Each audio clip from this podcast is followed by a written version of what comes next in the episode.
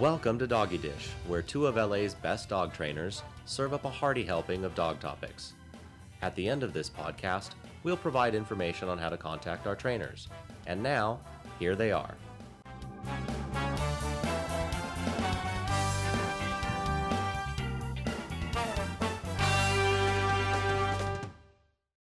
This is Kim Reinhart from 8 Misbehaving Canine. And Laura Burhany from Animal Attraction Unlimited. I thought I was going to start today. Whoa, you didn't. Welcome to Doggy Dish. yes, welcome to Doggy Dish. We're two crazy trainers just crack each other up. and you get to be along for the ride. Okay, so today we're going to talk about toys in puppy class. Yes, because, you know, the reason I wanted to talk about this, Kim, was because there are a lot of puppy classes in the area, and there's really only one person that allows toys in the classes because it seems the reason they don't want toys in the classes to prevent resource guarding, which I don't understand. I agree. It's a it's a thought process that I don't agree with. I mean, I think I understand what they're thinking. I understand that they're thinking if there are no toys there, then there's nothing to guard. But in truth, having been around litters of puppies, having raised a litter, a couple litters, including rescue litter of puppies, I actually think the exact opposite. I Right. think that when there is an abundance of resources, the dogs are more likely to just see them as something that are not worthwhile guarding. And so, actually, for young puppies, having not just a couple of toys, but several toys, allows them to switch from toy to toy and kind of take the attention off other puppies sometimes because if there's no toys then they target all their attention on another puppy they might especially in a situation where you're not you're not dealing with a litter but you're dealing with a bunch of puppies that are strangers to one another Right, and I understand if, and, and I shouldn't say I don't understand resource guarding because obviously I, I know, do, of- but like you said, I don't understand the logic of it because number one, if a dog has a resource guarding issue and a pervasive resource guarder, the resource guarding can show up at you know seven, six, seven, eight weeks old. So. Right.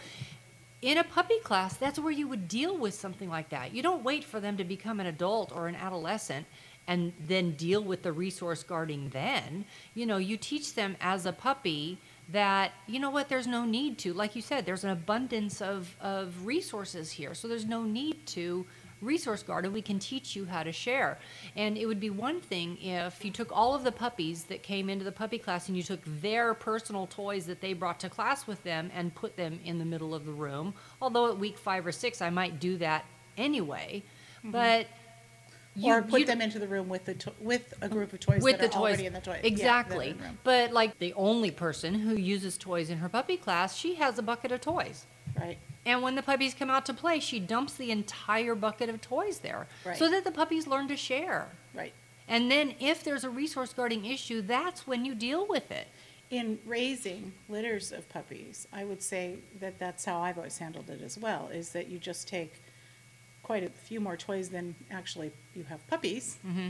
and you just make sure that there's a ton in there. And do puppies sometimes get into, I wouldn't say so much conflict over toys, but some minor conflict over toys, but because there's so many other toys there, it's very easy to get them to think about something else. And so it actually teaches them, hey, I don't need to get all focused on this and, and really possessive over something because there's such an abundance. I actually would be interested in seeing a study, and I don't know if there's been any done, but I would be interested in seeing it or in initiating a study where they actually did study the difference between puppies raised with an abundance of toys versus puppies raised in a deficit of toys or a deficit of resources, and who is more likely to come up with the resource guarding. I will tell you anecdotally that it feels to me, it seems to me that it would be much more likely that you would see that kind of behavior manifest when they don't have access to an abundance, when there is a reason to guard because you don't, maybe sometimes are in a complete deficit. And so then when they get into a situation where they're around toys, they're more likely to say, mine, mine, mine, mine, mine. Whereas, you know, less likely if they're just have always been a, an abundance of things around. Right. And this is kind of going off on a resource guarding tangent, which is fine because Right. that's the reason for having toys in a puppy class Right. anyway. But one of the other reasons for having toys in a puppy class is because without the toys there, the dogs end up wrestling. Well, they, that's All what I'm saying. end They up doing- target each other. Right. They Yeah. target each other. They end up wrestling. And if there is a, I mean, ideally the age difference in class isn't all that much. But if you have a three and a half month old Mastiff puppy, and you also have a three and a half month old Yorkshire Terrier puppy in the same class, there's a huge size difference. Right. You know, there may not be a huge developmental difference, but size wise, there's a huge difference. And so just imagine those dogs not having anything else to focus on other than chasing each other.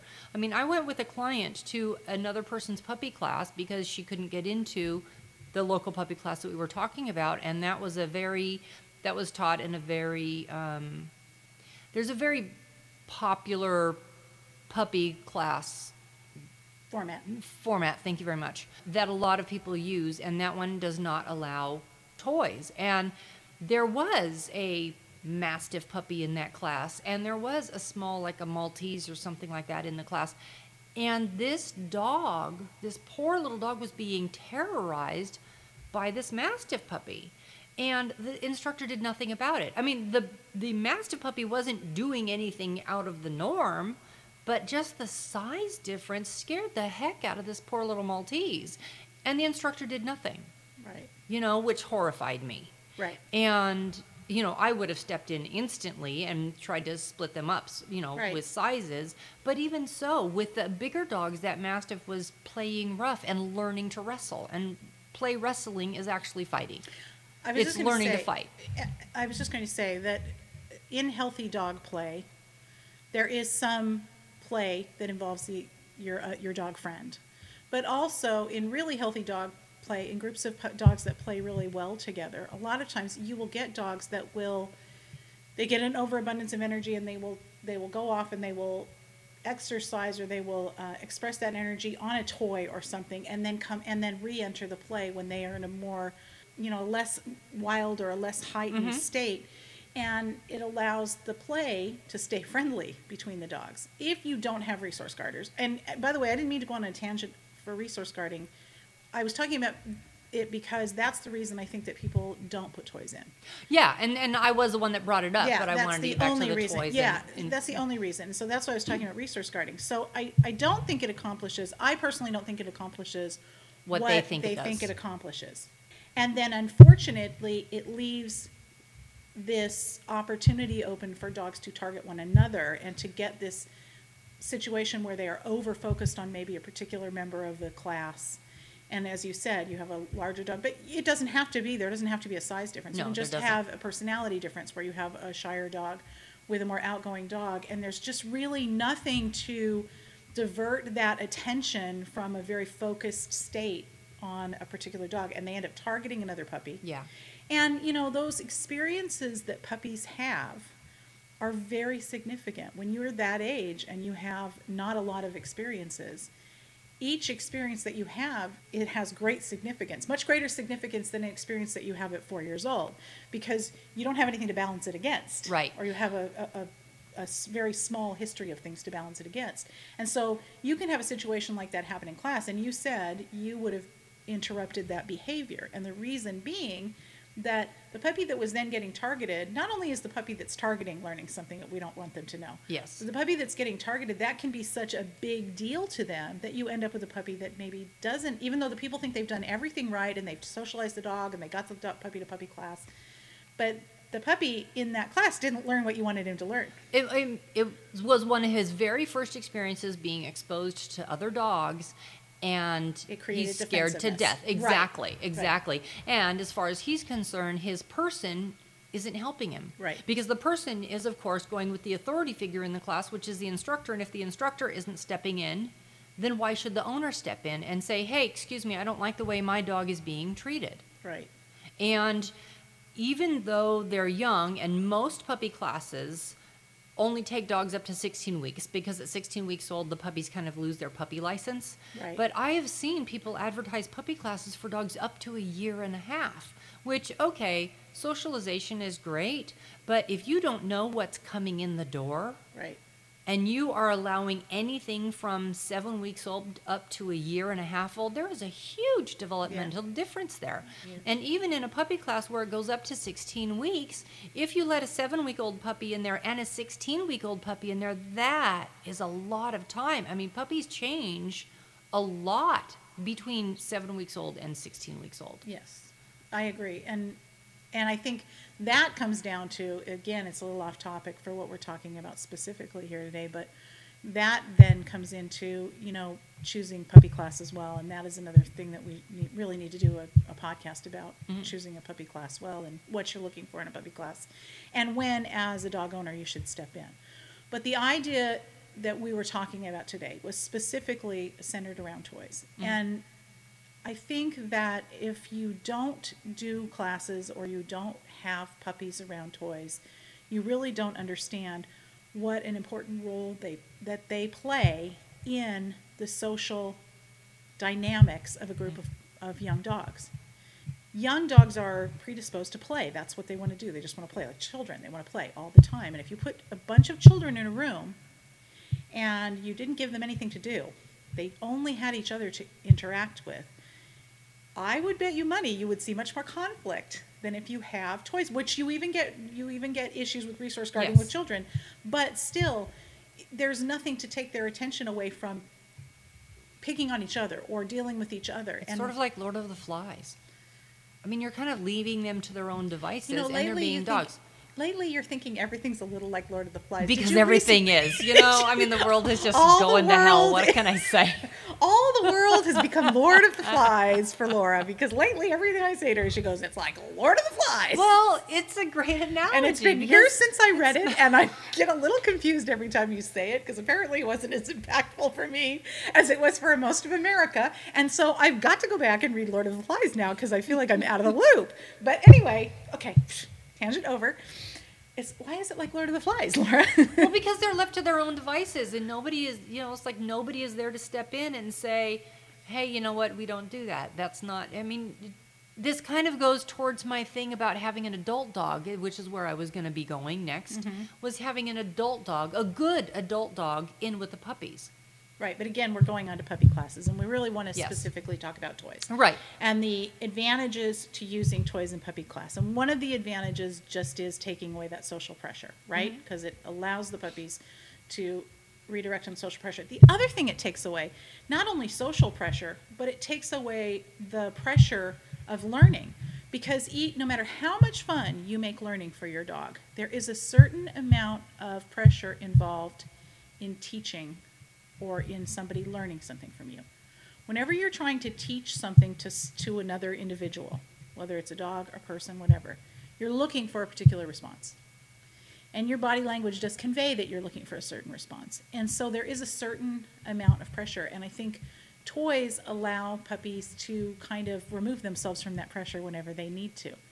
I think toys need to be used in a healthy way as well. And I think we need to recognize that a lot of times puppies go off and and relate to toys to relieve pressure. I, if you watch a litter of puppies, you definitely see that. You definitely see where a situation becomes a little intense and they'll kind of do this, what we would in an adult, dog probably call avoidance, where they'll just kind of redirect onto a, a toy, not redirect in the sense of aggression, but they'll Right. just redirect their attention onto a, a, toy because they're just removing themselves from the pressure of whatever is going on. There's pressure in every learning situation in, the, in life, by the way. Right, and it could be and not just for them, but it could be to take the pressure off of the other dog. Right. You know, off of the other puppy. Because if something starts to get too intense between two dogs, you can see one dog go, okay, I'm gonna like not interact with you in that way, and I'm gonna go over here and I'm gonna take the pressure off. So they may be redirecting onto the toy just to take the pressure off of the other puppy. Right, which is a really important life skill to learn. Yes.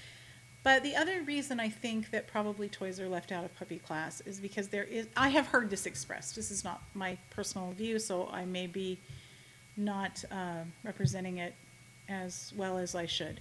But I have heard people say, well, the puppies are there to learn. So we don't want something that's going to pull their attention off of what we're teaching them. We want to be able to get their attention. We don't want to have to compete with so much stuff. But toys, of course, are a great way to teach.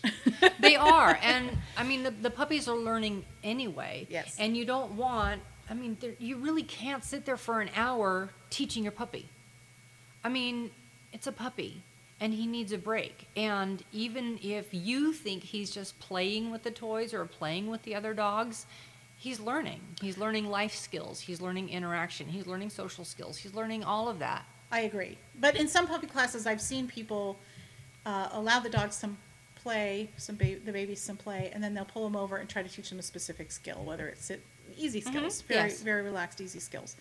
And I have heard it said again. Maybe I'm not representing this well because this isn't my own point of view, so I tend to tu- tune out what isn't in alignment with what I believe.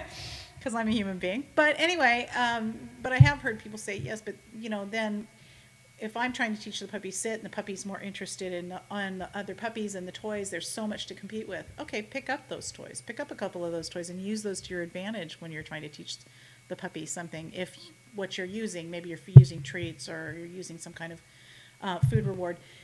If that's not working, you can actually use, you can actually observe the puppy during play Right, class and and, if- decide what's going to work best for you. Right. And if your puppy is focused on one particular toy Mm-hmm. and your toy that you have to try to get his attention and reward him with isn't valuable enough, then go get the toy that he's focused on. And now he's focused on you and the toy.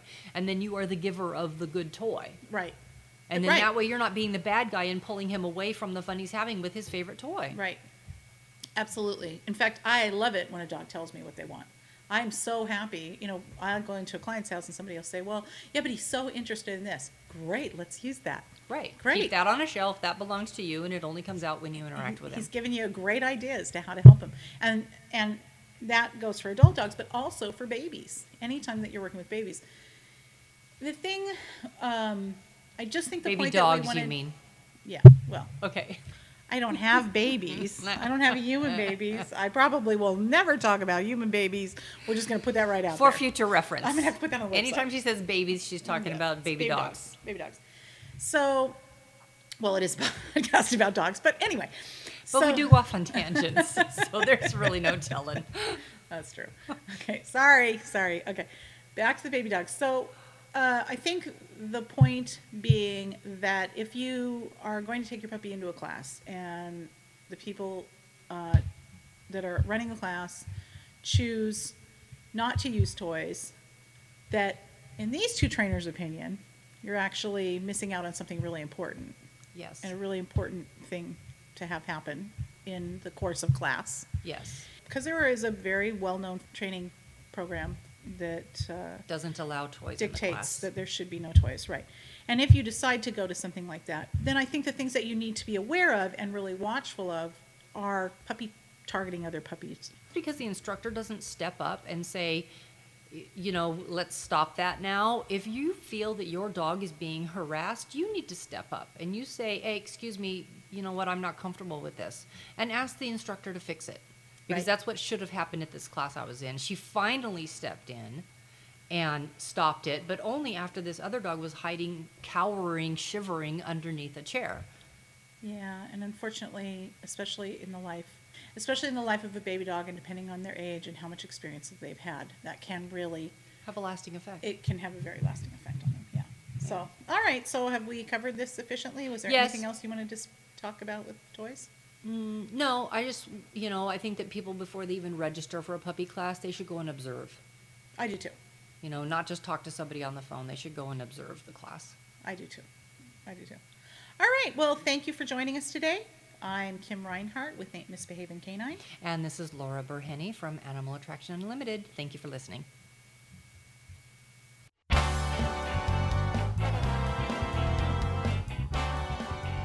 You have been listening to Doggy Dish, a podcast series about dog training and other related issues. To suggest a topic for a future segment, please email us at dogdishtopics at yahoo.com. To learn more about our featured trainers, or if you're interested in training for your own dog and you live in the Los Angeles area, you may contact Laura or Kim directly. To speak with Laura, call 818 800 4818 or visit her website at www.petdogtrainer.com. To speak with Kim, call 818 890 1133 or visit her website at www.beagooddog.com. Thank you for listening.